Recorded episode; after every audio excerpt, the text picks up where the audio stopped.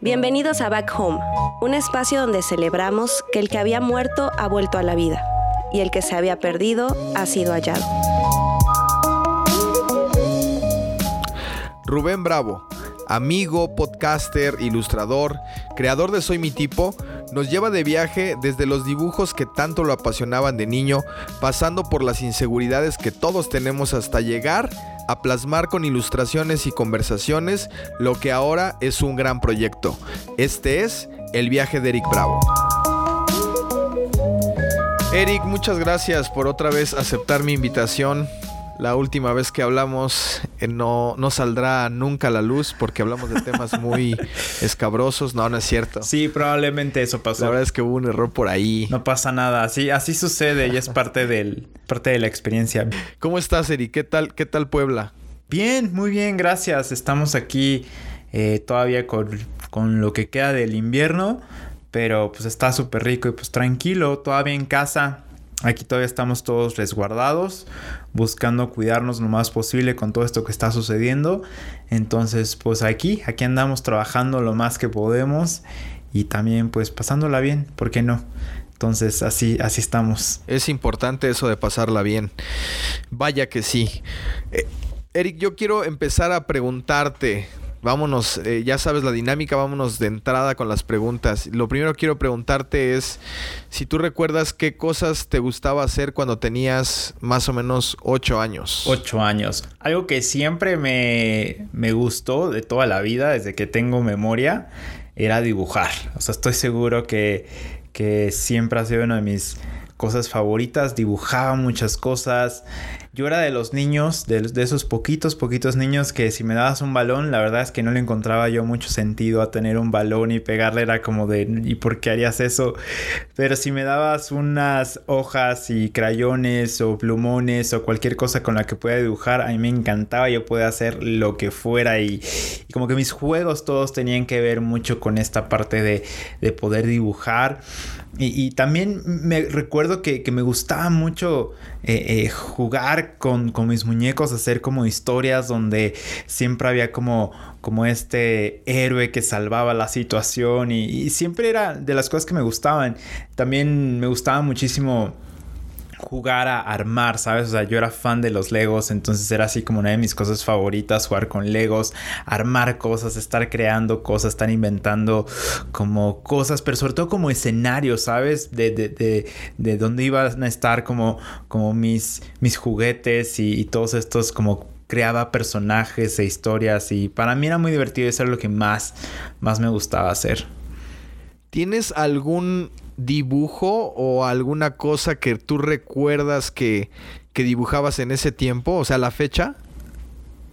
Híjole.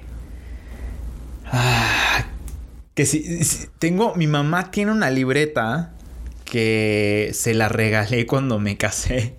Que era una libreta de dibujos míos de cuando yo tenía como... Igual esa edad, como 7, 8 años. Y la tenía mi abuela guardada. Y ahí tengo algunos dibujos. Y es muy chistoso porque... hay algunos dibujos de películas que en ese momento pues me gustaban, ¿no? Estaban los dibujos de Hércules, de Batman y Robin y no sé qué tanta onda. Pero también había un cuento ahí que según yo escribí, ¿no? Pero lo escribí yo como un guión de televisión. Entonces está muy chistoso leerlo y verte cómo eras a los 8 años. Y también darte cuenta que sigues haciendo lo mismo, pero de una manera diferente y ya más adulto. Pero sí, esos los conservo. Bueno, los conserva mi mamá y está divertido. No sé, algún día quizá enseñe algún par de dibujos de esos que... Pero son literal dibujos de niño. Entonces no sé qué tanto valga la pena enseñarlos. Seguro son mejores de los que yo hago a la actualidad. Porque no tengo como que nada de don para poder dibujar. Pero me interesa saber como esta parte de... Ok, tú dibujabas y hacías todo esto sin pensar que a lo mejor muchos años después llegarías a dedicarte a eso. Y no me refiero solamente a que ahora tengas un Instagram que es muy popular, que que se llama Soy Mi Tipo y que hablas de lleno del eneagrama, sino de todo lo que haces ahora de ilustraciones y de cosas por el estilo, ¿no? Sí, fíjate que siempre, pues desde niño soñaba, ¿no? Yo con hacer cosas que tuviera que ver con poder dibujar, con poder hacer cosas creativas. Y pues ahora creo que a lo largo de mi vida, en diferentes etapas, he podido experimentar esa parte creativa, artística en muchos diferentes disciplinas. Y me considero muy, muy afortunado. Quizá en comparación con otras personas el nivel de éxito es muy distinto, pero creo que para mí el éxito va mucho en las experiencias que he podido tener, en poder experimentar diferentes facetas de la creatividad y poder experimentarlo. Y pues ahora estoy dándole más todavía con esto de la ilustración, como mencionabas, que es una de mis pasiones más grandes, ¿no? Pues te digo, desde niño, y que ahora... Yo creo que por mucho tiempo me daba miedo, ¿no? Por tantas ideas y tantos mensajes que gente te dice como de no, los artistas no ganan bien, o cómo te vas a meter a eso, de dibujar nadie gana, de dibujar nadie vive.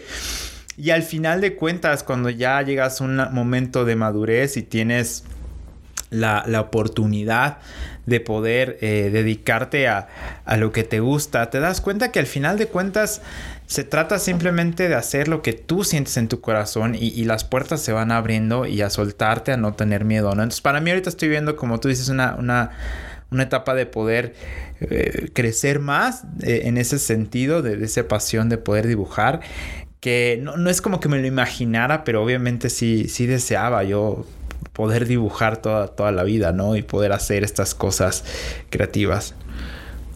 Y cuéntame, quisiera saber, ¿tú desde chico es que conoces de Jesús? ¿Tuviste tu encuentro chico con él? ¿Te llevaban a la iglesia? ¿Cómo fue esa parte?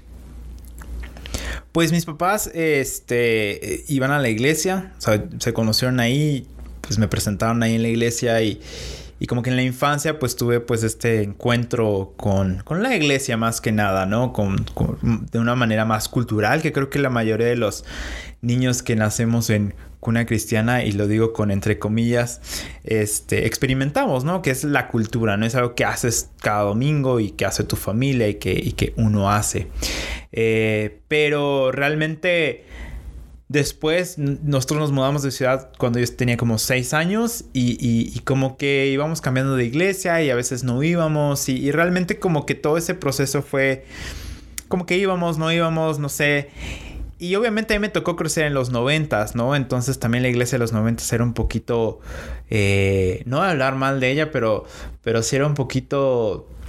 intolerante con muchas cosas o quizá no estaba lo suficientemente madura para poder entender muchas situaciones que enfrenta cada generación, ¿no? Y yo tampoco era lo suficientemente maduro para entender, ¿no? Que la iglesia al final de cuentas está hecha por personas y las personas pues se van a equivocar y muchas veces no van a entender situaciones. Entonces en la adolescencia como que yo me alejé mucho de eso. Dije yo no tengo ganas de tener nada que ver con esta gente que no entendía. O sea, no es como que tuviera algo en contra, es que no entendía cuál era el fin y cuál era el propósito, ¿no? Y de algún modo...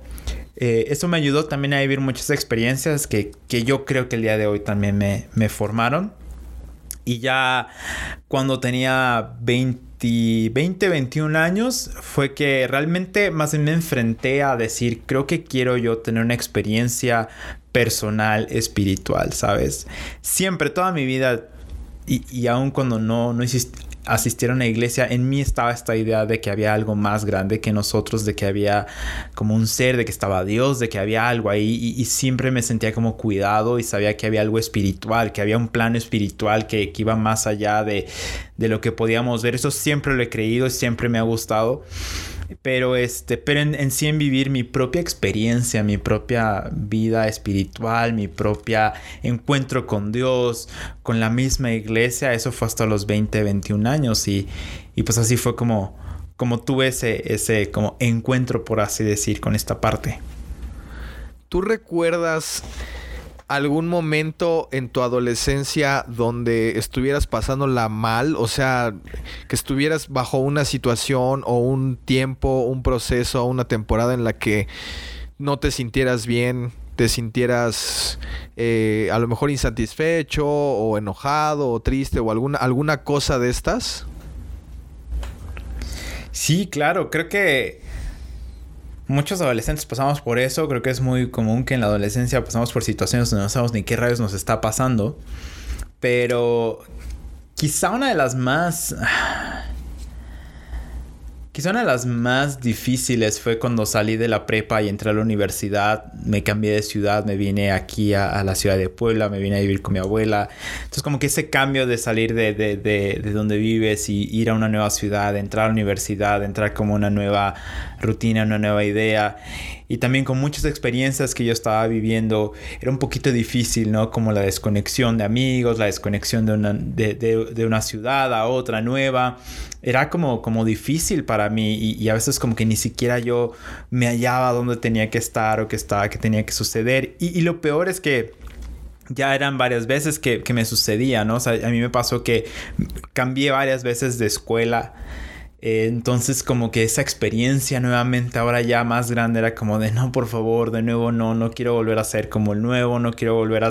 Cuando al final en la universidad pues todos son nuevos, ¿no? El primer día, pero aún así era esta sensación de no quiero volver a repetir esta idea de tener que llegar a un salón y hacer nuevos amigos, de hacer todo esto. Y aparte siento que cuando sales de la prepa y vas a la universidad, tú estás todavía formando tu personalidad, ¿no? Entonces de algún modo no la tienes como 100% hecha. Entonces es como de también estás en esa transición donde pues no sabes ni qué onda, ¿no? Como que crees que en la prepa ya lo tenías, como que todo, y de repente ya es como no lo tenía tan resuelto, no sé qué quiero, no sé qué me gusta, no sé hacia dónde voy, pero bueno, ya estoy aquí, entonces hay que ir hacia adelante. Y creo que esa etapa fue, no voy a decir difícil, pero sí fue como compleja, ¿no? Y creo que los primeros años de universidad para mí fueron un poquito... Viví experiencias muy padres que no voy a olvidar, pero también fueron como difíciles. Viví cosas difíciles que sí me llevaron a preguntarme, bueno, ¿y ahora qué onda, no? ¿Qué tiene que suceder o de qué se trata todo esto? Pero bueno, esa es una, ¿no? Yo creo que todos hemos vivido varias situaciones, sobre todo en la adolescencia. No sé, yo creo que sí. Si tuvieras la oportunidad de el Eric del 2021, ya con todo lo que has vivido, lo que has experimentado, la manera en la que tú llevas tu vida, tanto familiar como espiritual, social y de todos los tipos, pudieras tener un encuentro con ese Eric de los 19, 20 años que está pasando por todo este proceso, ¿qué le dirías? ¿Cuál sería tu consejo para ese Eric? ¿O qué le hubieras dicho? ¿Sigue igual? Sabemos que todo al final de cuentas nos suma para lo que somos ahora. Pero si pudieras hablar con ese Eric, ¿qué le hubieras dicho? Quizá le diría, no pierdas tus sueños. No, como sí sigue creyendo que puede pasar. Y termina lo que empiezas. Termínalo bien por ti, no por nadie más. Quizá eso es como de haz las cosas por ti, para ti, no por nadie más, para agradar a nadie más, por ser bueno con nadie más. Creo que ese sería mi consejo. O sea, todos tus sueños que tienes se van a cumplir, está chido, pero ahora hazlo por ti mismo, para tú lograr, para tú sentirte contento con lo que has logrado, con lo que Dios te da, con lo que la vida te da, y ve adelante, termina lo que empiezas porque tú quieres, no por quedar bien con nadie, y lo que no quieras terminar, no pasa nada. Quizás eso sería lo que le diría. Wow. Yo sé de dónde viene todo eso porque sé que te identificas con un tipo 2. Entonces, de ahí viene tu respuesta muy, muy de 2, debo de decirlo. Y justamente yo, sí. yo quiero preguntarte esto, Eric, que no lo habíamos platicado antes.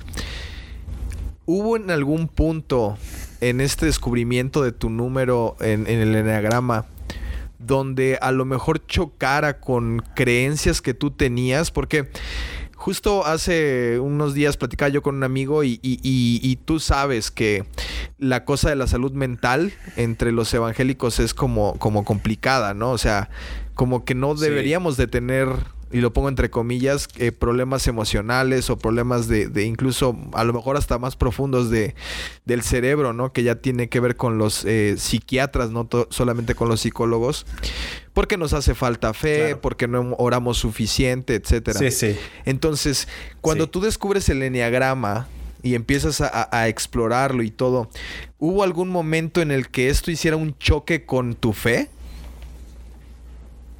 No necesariamente con mi fe. Creo que gracias a Dios y voy a decir, y a mi papá, sobre todo a mis papás, siempre me enseñaron a ser muy... soy una persona que me considero muy abierto a entender muchos panoramas, a entender muchas perspectivas y contextos. Creo que es algo que mis papás me enseñaron mucho y me ayudaron mucho a entender que no todos van a pensar igual y no todos tienen que pensar igual, ¿no? Entonces, como que de algún modo, cuando yo entendí como el concepto de fe, es como que esta es mi fe, pero no voy a permitir que se mueva por cualquier cosita. ¿Cómo te diría? Siempre fue como, y sigue siendo como, es lo suficientemente flexible como para que no se tambalee con cualquier cosa. Wow. Entonces, como que no fue como de, ay, esto no va bien. Más bien fue como que sí me chocó. Dije, claro, tiene sentido. Y como que más bien chocó con cosas que yo hacía que tenían que ver con lo que yo interpretaba con fe. Que decía, pues claro, esto no lo tengo que hacer. O sea, nadie me está diciendo esto. Y un ejemplo es eso. Como esta idea del sacrificio para servir, ¿no? Y es un tótem. Voy a decir que a veces es como muy grande en las iglesias. Que de repente es como este servicio sacrificial que das todo por la iglesia y das todo por el todo, por la visión más grande, que está chido, ¿no? Y que está bien bonito y que ayuda mucho y que enseña mucho y beneficia mucho. Pero no cuando de repente eso está a costa de tu propia relación con Dios, de tu propio bienestar físico, mental, emocional. Que era algo que yo decía, bueno, está bien, había cosas que yo aguantaba. Y que otras personas, por ejemplo, sucedieron situaciones, por ejemplo, que con relaciones con amigos o relaciones personales, quebraba con una novia y de repente pues, se hacía un escándalo porque pues a veces en la iglesia es pueblo chico, infierno grande, entonces todo el mundo se entera. Y entonces como que yo no me sentía que tenía el derecho de, por ejemplo, decir quiero un tiempo, no quiero servir, porque era como de no, porque eso no es lo que debería hacer como un buen cristiano o una buena persona que está sirviendo. Yo tengo que estar ahí, aunque esto me esté lastimando, yo tengo que estar ahí. O se veía cosas que a mí me dolían o que yo necesitaba tiempo, que yo estaba cansado. Era como yo nunca me atrevía a decir estoy cansado, necesito esto, necesito oración, necesito aquello. Nunca me atrevía a hacerlo porque yo decía esto no es lo que hace, ¿no? Y siempre sacaba de mi mente este versículo de busca primero el reino de Dios y lo demás viene por añadidura, ¿no? Incluso dejé cosas como de... puse a un lado por un tiempo en mi universidad. Puse a un lado ciertos estudios. Cosas de mi propia carrera. Porque dice, no, es que esto es lo primero, ¿no? O sea, esto es lo más importante. Y quiero hacer un paréntesis aquí. No quiero que si alguien está diciendo... y Dios te está llamando, soy en la iglesia, te sales de la universidad y lo pongas en duda porque yo lo dije. No, esta es mi experiencia. Es la experiencia de Rubén Bravo y esta es mía nada más.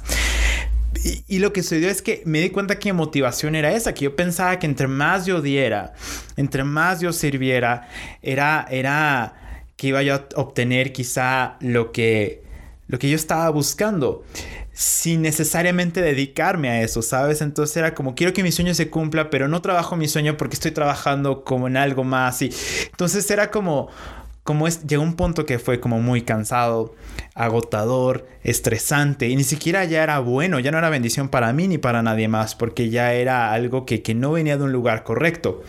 Entonces el eneagrama definitivamente me ayudó a darme cuenta de esos patrones de conducta que estaba teniendo y que dije, claro, no es cierto, o sea, sí puso en duda muchas de las ideas que yo tenía de dónde se basaba mi fe y que dije, no, así no es. Dios no me va a dejar de amar si yo digo, no puedo. Dios no me va a dejar de amar si digo, no puedo hacer esto, o necesito espacio, necesito tiempo, necesito esto. No va a pasar nada de esas cosas. No va a cambiar mi relación con Dios porque va a venir de un corazón decir, hey, estoy necesitando esto y necesito estar bien para yo poder ayudar a otros y estar ahí al 100%. Entonces creo que en ese sentido diría que fue como tambaleó, ¿no? Una de las ideas que yo tenía y que muchas veces sigue sucediendo, ¿no? Que muchas personas lo toma, ¿no? Como de yo tengo que dar todo por el todo y está bien, pero también tienes que estar sano tú emocional, espiritual y físicamente. Entonces, ya, creo que esa sería mi experiencia personal en ese sentido. ¿Y cómo encontraste ese lugar de darte a ti mismo o incluso los líderes de la iglesia, quienes fueran en ese momento? Bueno, no, sí sé quién era tu líder en ese momento. ¿Cómo encontraste esa gracia para poder justo decir, ok, esto lo voy a hacer porque Eric quiere hacerlo, voy a servir porque yo quiero hacerlo y no porque quiero complacer a nadie, ni porque yo necesito que otras personas vean que esto lo hago para ellos, sino para mí? ¿En qué momento tú pudiste encontrar esto? O sea, esta parte, este respaldo de parte de los líderes para que tú pudieras tenerte gracia. Porque supongo que es una lucha que sucede en la mente, ¿no? El decir, es que tengo que hacer así y asado para que la gente quiera estar conmigo. Y entonces en ese proceso te puede llevar a más ansiedad, ¿no? No, totalmente. O sea, te lleva a un ciclo de ansiedad que es interminable porque es un círculo vicioso. Porque sigues sirviendo y sigues dando más para poder obtener un poquito y entonces no obtienes como mucho, entonces sigues dando. O sea, es como de no te llenas realmente tú de lo que tú necesitas, entonces ya no puedes dar nada más. Entonces eso sí te lleva a mucha ansiedad.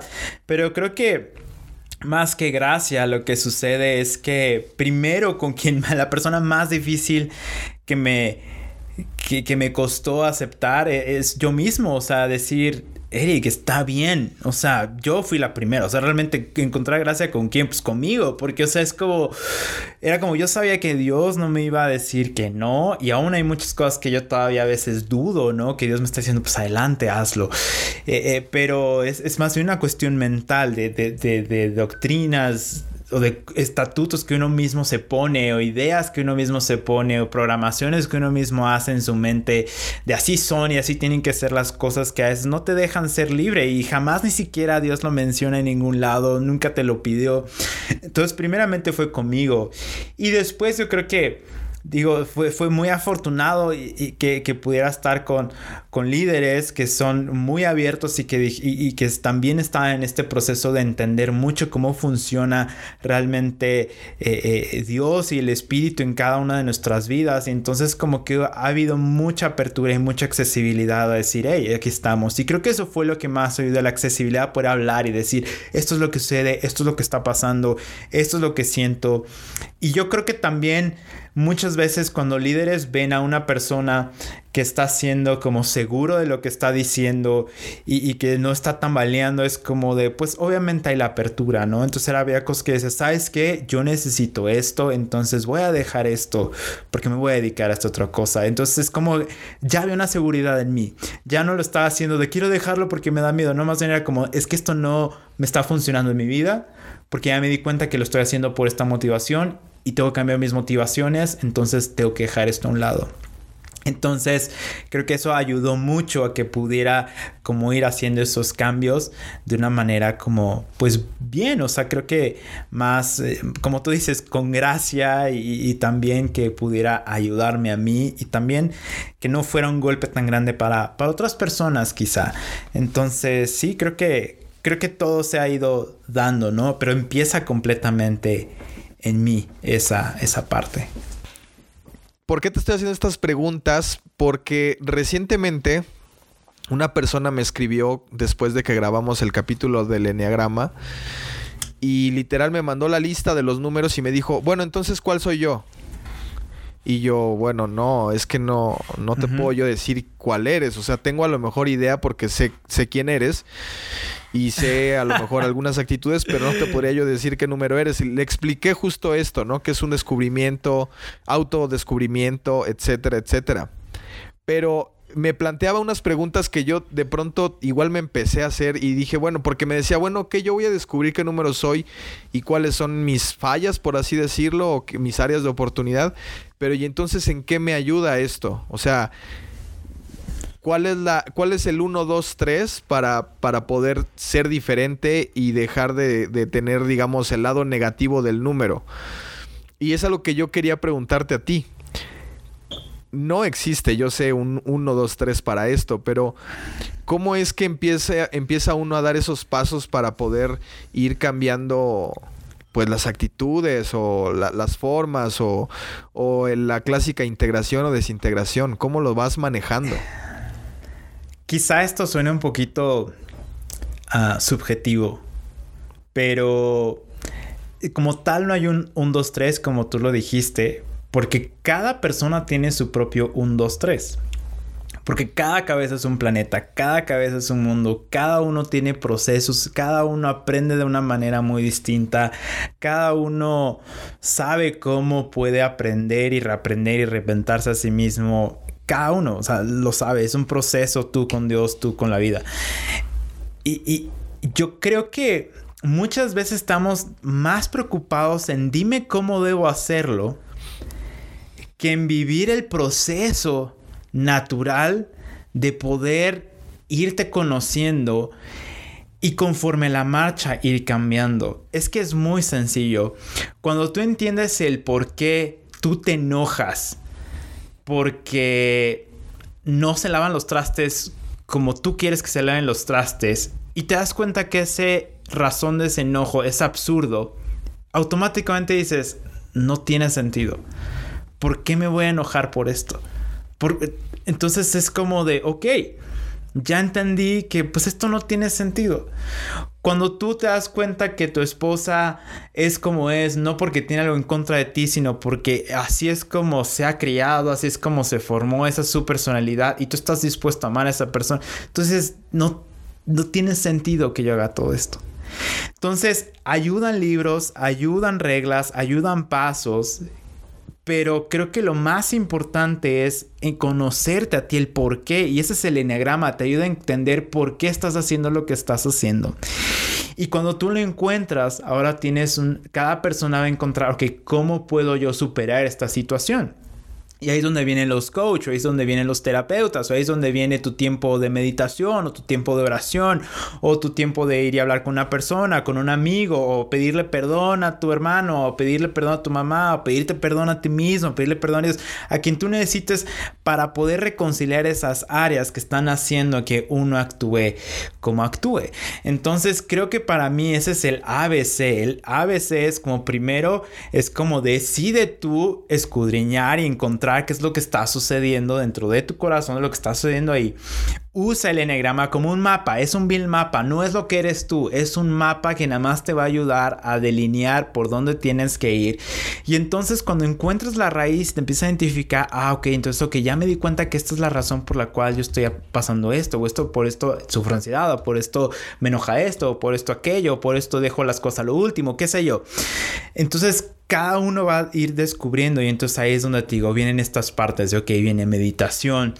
Pero todo tiene que ver con enfrentarlo, con vivirlo, con a veces hasta abrazar la parte oscura que tenemos ahí. Decir, pues sí, o sea, no me gusta, pero esto también ha sido parte de mi vida y acepto que sí. La verdad es que me choca esto, me choca aquello, me da miedo estas cosas. Y es un proceso que cada quien va a vivir solito, ¿no? Entonces es para mí el ABC es como de vive el proceso de entenderte. No quieras resolverlo, no va a pasar en una aplicación. Queremos como que una aplicación así de, soy 2, entonces ya lo voy a resolver así. Te podemos dar tips y te puedo dar un montón de tips y puedo estar lleno de tips, pero al final, hasta que tú no vives esas cosas, tú no vas a entender cómo va a cambiar en tu vida. O peor aún, piensas que eres un 2 y terminas siendo un 7. Porque también es eso, ¿no? Nadie puede decidir qué número eres al final. O sea, al final es uno mismo el que lo tiene que descubrir. Sí, es que por eso es autodescubrimiento. O sea, ¿por qué quisieras que alguien más te dijera? O sea, ese es el objetivo del eneagrama. Quitarte todas las etiquetas que te has puesto tú y que otros te han puesto. Y descubrir realmente qué es lo que está ahí en el interior. Qué es lo que está sucediendo y que solamente tú lo sabes. Nadie más lo sabe. Tú sabes qué máscara traes puesta. Y los demás podemos ver ideas. Pero no necesariamente es que es que lo seas, solamente tú sabes. Por eso es un proceso personal y único. Tanto como tu relación con Dios es personal y única. Nadie te puede decir cómo tiene que ser. Wow, me encantó eso de solamente uno mismo sabe qué máscara tiene puesta. Y regresando un poco justo a Eric o Rubén, como has dicho, porque si no van a pensar, van a decir, se equivocó de nombre todo el tiempo. El otro día en un curso de Eneagrama que estamos teniendo, una chava me dijo así de, es que vi tu podcast con no sé quién, y me dijo así de, fue tu hermano, ¿no? El que estaba ahí. Y yo así de, ¿mi hermano? Y así, yo no tengo hermanos. Dije, ¿quién? ¿A quién te refieres? Sí, era Eric Bravo, ¿no? El que estaba ahí. Le dije, no, es que Eric y Rubén somos la misma persona. Pensaba que era mi hermano. Y yo así, no, soy el mismo. Así, ay, mucho gusto, es que nada más te escuché. Yo, sí, pero yo soy ambas personas. Son lo mismo. Solo que uno es 2 y el otro es 9. No, no es cierto. Quizá el otro es un poquito más 4, no sé. O uno más intenso e histérico. Ok. Bueno, regresando entonces a esta parte. Cuéntanos, por favor, alguna anécdota personal que hayas tenido, en la que hayas tenido un parteaguas, un encuentro con Dios, de esos encuentros que uno tiene y lo marcan.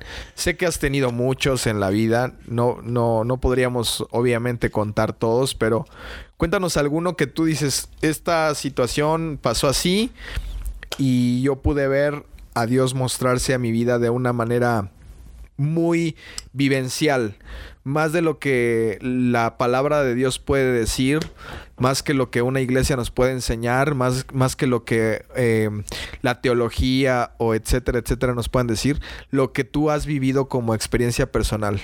Ok, creo que ha habido muchos momentos, no sé, como parteaguas, no sé, hay muchos momentos, pero creo que el último momento como más intenso que dije, ok, Dios está aquí, ¿no? Y pudiera sonar cursi y muy, muy predecible, pero el día de mi boda, yo me casé al inicio de la pandemia y estaba yo ahí y pasamos como unos momentos un poquito tristes al inicio. Bueno, no tristes, un poco difíciles, porque pues teníamos planeado una super boda, lo que tú quieras. Y al final no se pudo hacer por todo esto de la pandemia. Familia no pudo viajar, mi papá no pudo viajar, mi cuñada no pudo viajar. Entonces como que sí estábamos un poquito sacados de onda.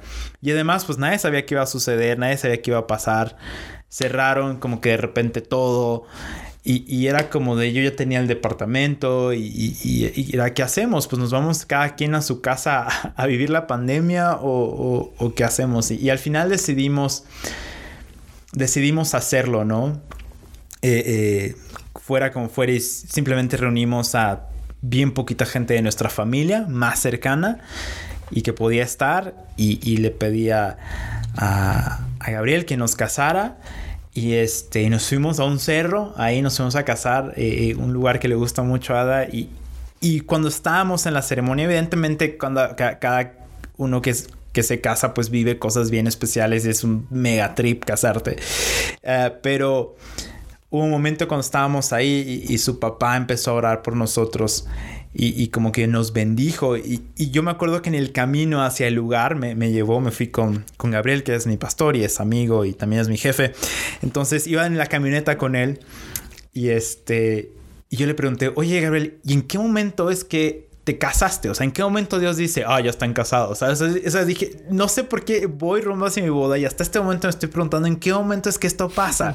O sea, ¿de qué momento a otro? Cuando tú lo dices, cuando lo dice quién, cuando qué sucede. Y él me dijo así de, como me respondió todo y nada, porque aparte pues yo estoy como sacando un montón de cosas, estoy nervioso, estoy rumbo a mi boda, no tengo ni idea de qué está pasando. Entonces como que solo preguntaba cosas, pero no esperaba respuesta realmente. Era como que solo estaba hablando. Pero ya cuando estábamos ahí, y te digo que mi suegro está empezando a orar y nos empieza como a dar una bendición, pude sentir cómo fue un momento como súper espiritual. de esos momentos que dices, esto fue un momento como sagrado, fue como santo, o sea, es como realmente hubo algo divino aquí. Cuando él puso su mano sobre nuestros hombros y él como papá de ella y dijo esta bendición y en ese momento hubo dos cosas. Primero estaba sintiendo, pero ahí como que en ese momento dije, ah, es este momento. O sea, es como de, para mí fue este momento. Entonces entendí que como que fue una respuesta de parte de Dios de así de, en este momento, pero es porque para ti es este momento. Este es el momento más santo que puedes tener, en que tú sentiste esto, sentiste, Eric, tú sentiste el respaldo de tu nueva familia que está diciéndote, eres tu hija, mi hija es tuya y ahora tú eres nuestro hijo también. Y fue como para mí eso, ¿no? Y el sentirme como completamente amado por una persona, y no solo por una persona, sino por toda una familia, y aparte respaldado por mi propia familia. Fue como, me sentí como demasiado amado, que fue como este amor va más allá de la gente. Esto es un amor como literalmente divino. Y que un papá esté bendiciéndote porque te está dando a su hija. O sea, es como yo pienso, si voy a tener hijas, no sé si puedo hacer eso. Pero es como de, wow, es increíble, ¿no? Entonces creo que para mí ese fue un momento que te puedo decir que fue un parteaguas, porque aparte fue como, claro, Dios, estás conmigo. O sea, es como de, aparte, toda mi vida como que pasó en un segundo y fue así de, y aquí estamos. O sea, ¿qué onda? ¿Qué onda con esto? O sea, ¿cómo es que sucede esto? Y pues y fue muy bonito. Entonces, momentos así he vivido, pero sobre todo es esta parte de esos momentos que son especiales, santos, únicos, que dices, ahí estaba la presencia de Dios, ¿no? Y que va más allá de un mensaje, que va más allá de un lugar, tiene que ver con un momento donde yo me sentí personalmente, me sentí amado completamente. O sea, es como de, o sea, fue demasiado la cantidad de amor que pude sentir en ese momento. Y ahorita que estabas hablando de esto, pensaba yo en lo siguiente.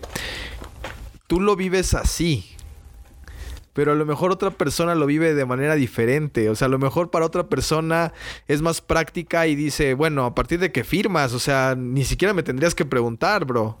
Y otra persona pensará, no, claro, es en el momento de la noche de bodas. O sea, habrá diferentes maneras de pensar en cuanto a esto. Pero yo creo que es increíble que podamos tener un Dios que nos llega de la manera en la que nosotros somos y vive esos momentos con nosotros, ¿no? Nos hace poder atesorarlos y poder disfrutarlos de la manera correcta de acuerdo a lo que nosotros tenemos como esencia. En este caso, cada quien con diferentes personalidades y demás. Claro, y lo que tú dices es eso, o sea, por eso para mí fue como, en ese momento para mí fue eso. Y eso está bien bonito, porque entonces para cada quien, y yo le pregunto a mi esposa y a mí, eso sí fue un momento muy especial, pero yo creo que ya va a tener otra respuesta, ¿no? De en qué momento. Quizá para ella es como, no, pues desde antes de llegar yo ya sabía, ¿no? Porque cada quien va a tener como esa experiencia personal y esa perspectiva, pero eso está padre, o sea, ¿sabes? Es como que te ayuda a abrir tu mente a decir, ok, es una experiencia compleja. El mundo y la vida es una experiencia única y que cada quien va a vivir de una manera muy especial desde su perspectiva. Y está bien, no necesariamente está mal. Y qué belleza, porque al final de cuentas habla de un Dios que es demasiado grande, que no necesita meternos en cajas para que podamos experimentar esta vida o esto que vemos como vida, ¿no? Entonces, eso creo que es algo que he aprendido mucho y sigo aprendiendo, ¿no? O sea, con mi esposa aprendo todos los días. Evidentemente, cuando te casas, te cambia la vida porque es como de, ahí sí vives al 100%, 24 horas, 7 días a la semana, lo que es vivir con otra persona que tiene una experiencia y una perspectiva de vida completamente distinta a la tuya. Entonces está padre porque dices, ok, está bien, te enfrentas todos los días a amar a alguien más por quien es y también a enfrentarte a tus propios miedos y tus propias ideas y cosas que tenías en la mente que pensabas que así tenía que ser. Entonces es muy bonito y es muy bueno y por eso el Eneagrama me encanta. Y siempre desde que lo tuve en mis manos, como que me fascinó porque ayuda mucho. Es una buena guía es un buen mapa, ¿sabes? Es como un buen mapa que nos ayuda como a conectar, a entendernos, a poder... Ah, ok, esto puede ser para donde podemos ir y hacia acá podemos estar desarrollándonos, ¿no? A mí me gusta, me ha servido mucho, nos ha servido mucho. Entonces, sí, es toda una experiencia la vida. Oye, Eric, y a lo mejor nunca te han hecho esta pregunta, pero yo te la quiero hacer. Dale. Si tú pudieras escoger en un mundo paralelo, ¿verdad? Obviamente eso no existe, pero si tú pudieras escoger qué número ser del Eneagrama, ¿qué número del Eneagrama escogerías ser y por qué? No sé, yo creo que pudiera ser, no sé, híjole, nunca me he preguntado eso honestamente. Me gusta mucho el 4. O sea, me casé con una 4. La primera vez que leí el Eneagrama me gustó mucho lo que decía del 4. No sé por qué, creo que por la manera tan particular de ver el mundo y porque cuando hay una autenticidad en ellos, y creo que eso me gusta mucho, ser como esa parte de ellos, de experimentar las emociones tan intensamente y de poder ver todos de una perspectiva muy distinta. Me identifico mucho con eso y creo que es algo que me gustaría, y además que saben tener su espacio y saben verse por sí mismos, ¿no? Que es algo que a mí me cuesta mucho trabajo, que me costaba mucho trabajo, ¿no? Ver mis propias necesidades y verme a mí mismo por quien soy yo, no como un reflejo de otros. Entonces creo que pudiera ser una buena respuesta a ese. Ese sería. El 4. Yo hubiera pensado que 5, sí. Bro. No sé por qué. Pero hubiera pensado que querría ser 5. Pero bueno, oye... No sé, no creo. ¿Y qué ala tienes más desarrollada? ¿La 1 o la 3? 1, creo que 1. Sí, definitivamente. Porque sí he pensado que soy un poquito como idealista de ciertas cosas. Y soy como muy rígido con muchas cosas para mí mismo. Entonces sí, creo que es el 1, sobre todo ahora en pandemia, yo creo que se desarrolla más. Pero cuando se puede sale la ala 3, ¿sabes? O sea, es como de sí tengo esta otra área, ¿no? De poder realizar cosas. Me gusta mucho trabajar, clavarme con los trabajos, clavarme con las cosas que hago. Me gusta mucho. Y también hay una parte de mí que pues también, si me piden que salga en una cámara, yo puedo hablar 3 horas enfrente de una cámara y no tengo ningún problema. O sea, es como, sí tengo estas dos alas, pero creo que ahorita es más como esta parte del uno, así, que me ha salido en esta pandemia, sobre todo. Wow, interesante eso. Bueno, ya nada más tengo 2 preguntas más para terminar. La primera es, quisiera que me contaras algún momento... Sin problema. El último momento que has vivido, que ha sido muy triste, que te ha hecho llorar muy, muy fuerte. Híjole. El momento más triste, el último momento más triste... No sé si he llorado mucho... de tristeza. Creo que hace unos meses falleció un tío que era hermano de mi abuela y no fue por COVID, pero pues murió bajo toda esta onda. Y como que sí me pegó y luego a los meses nos enteramos que murió un amigo de la familia. Entonces como que toda esta idea de personas que se han ido este año ha sido como difícil. Entonces, cuando me enteré de este amigo que de la familia que falleció y que ni siquiera sabíamos, y él sí murió por COVID, pues a mí sí me dio como mucha tristeza. Como recordar y decir, wow, o sea, es personas que impactaron tu vida, que quizá nunca se dieron cuenta cuando te impactaron y que pues ya no están y que no tuviste ni chance de decir, pues, ¿qué onda, no? O adiós, o... Entonces, creo que eso fue muy triste. Además, la pérdida de mi tío, como que a mi abuela le pegó muy duro, como que sí fue algo como difícil familiarmente.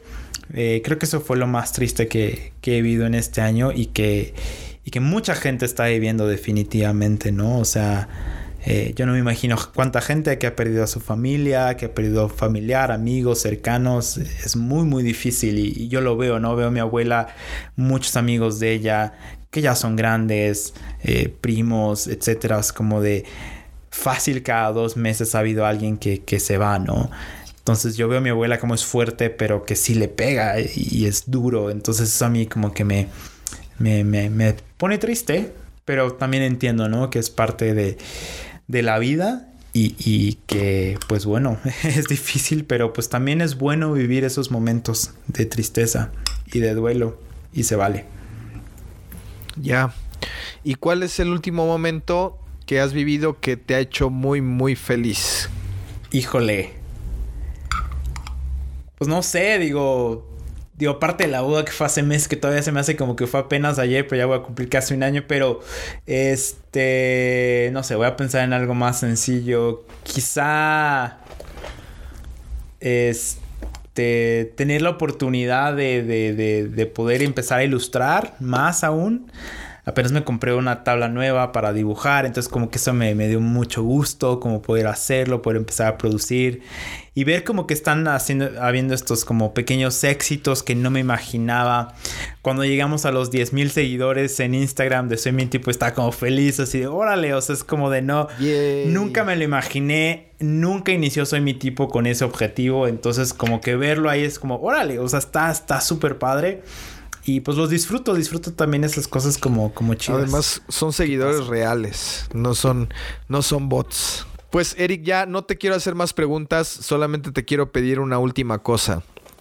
Y es que nos des algún mensaje, alguna cosa que nos quieras compartir, decirnos. Hablabas mucho de podernos tener paciencia y poder aceptarnos como somos y que todo está bien. Entonces me gustaría que nos dijeras una cosa, alguna no sé si consejo o alguna reflexión, algo para terminar. Sí, creo que hay un verso que siempre me ha animado mucho, que es el que está en Romanos 8:38, que habla sobre el amor, que nada nos puede separar del amor de Dios. Nada nos puede separar, ni la vida, ni la muerte. Y eso creo que a mí me ha mantenido muchas veces conectado con ese sentir de que pues Dios es amor y de que el amor siempre está. Y muchas veces nos sentimos solos, muchas veces nos sentimos desesperados o que somos la peor persona o qué sé yo, o que no hay nada más difícil que nuestra vida. Pero si entendemos que el amor de Dios está ahí y que el amor que está a nuestro alrededor está listo para que lo podamos tomar, entonces vamos a estar tranquilos de saber nada me separa de ese amor que viene de parte de Dios. Y algo que me ha ayudado mucho a entender, eso no es de la Biblia, pero hay una canción que me gusta mucho que habla de que todo está lleno de amor y que muchas veces el amor no lo estamos viendo porque lo estamos esperando de ciertas personas o de ciertos lugares o de ciertas situaciones. Y muchas veces no viene de ahí. El amor simplemente está y hay que voltear tantito la cabeza y ver, ok, creo que sí estoy siendo amado por mis amigos, por mi familia, por lo que sea. Ahí está el amor. Incluso voltear a verte a ti mismo y decir, está bien. Yo estoy bien contigo, Eric. Entonces eso es más que suficiente y que Dios te diga, pues estoy bien contigo, no hay problema. Entonces para mí sería eso, como de, todo está, hay amor en todos lados. Quizá no donde lo estás esperando, pero voltea. Ahí está y está para ti. Entonces eso sería algo que pudiera invitarte o invitarlos a que pudieran a animarlos y que lo pudieran analizar y meditar. ¿Cómo se ve el amor en mi vida? ¿Cómo yo lo he entendido? ¿Cómo lo estoy esperando recibir? Y aprender a aceptar el amor que ya tengo a mi alrededor, ¿no? El amor verdadero que está ahí. Entonces, yo creo que eso es lo que me ha mantenido vivo todo este tiempo. El saber que siempre hay amor disponible para mí y que yo también puedo dar amor solamente por darlo. Yeah. Eric, muchísimas gracias por este tiempo. Me siento muy honrado de tenerte nuevamente en Back Home y muy honrado de poder conocer a Eric, el que está detrás de Soy Mi Tipo, pero que es un tipazo. O sea, bro, eres un tipazo. Siempre estás Gracias. Bien dispuesto, bien disponible para ayudar, para aconsejar y la verdad es que algo que y con esto me gustaría terminar. Hay algo que a lo mejor la gente no se da cuenta o no valoramos, pero la verdad y la realidad es que Eric no tendría necesidad de invertir tiempo, porque seguro no le inviertes 10 minutos a tus ilustraciones. Y invertir tiempo, dinero, no, y todas estas cosas para que mucha gente podamos justamente encontrar una herramienta, como decías tú, un mapa donde nos lleve a autodescubrirnos y que eso nos puede ayudar a tener una relación con Dios, como sea que nosotros vemos esto, porque yo creo que siempre has sido tú muy claro en esto, en esta parte de Soy Mi Tipo. No estamos promoviendo a un Dios de una denominación o algo, ¿no? Siempre lo haces muy abierto y te agradezco eso. Sí. Gracias por todo eso que haces. Y nada más dinos, por favor, dónde te podemos seguir, cuándo sale otro episodio de Soy Mi Tipo en podcast. Sí, pues gracias primeramente por lo que dijiste. De verdad que para mí es una pasión y amo hacerlo. Y eso es algo que aprendí mucho, ¿no? El poder darlo con amor es un regalo y punto. Entonces, si les sirve a otros, que bueno, eso es bellísimo. Y por otro lado, me pueden encontrar pues ahí en Instagram, en @soymitipo. También si me quieren seguir en la cuenta personal, @ creo que es RicoUBravo. Me pueden seguir. Y el siguiente episodio sale el viernes. Todos los viernes está saliendo un nuevo episodio del podcast Soy Mi Tipo, perdón. Entonces, para que lo chequen ahí, estamos dándole. Y pues muchas gracias, de verdad. Y estamos dándole con todo también a ilustración. Ahí pronto van a estar viendo más información sobre esta parte. Y pues ahí estamos dándole cuando gusten. Ahí estamos para ayudar, para servir en lo que se puede. Me gustaría servir más, ayudar más. A veces no es posible, entonces a veces me siento mal y mi esposa me dice, Eric, ¿cómo le haces? Y quiero responder todos los mensajes en Instagram que me llegan y a veces no puedo. Entonces no lo tomen a mal. A veces simplemente no se me da el tiempo o cuando ya me quiero sentar ya salió otra cosa. Entonces, pues bueno, gracias de todos modos por estar ahí al pendientes. Gracias, bro. Abrazo. Gracias. Bye, bye.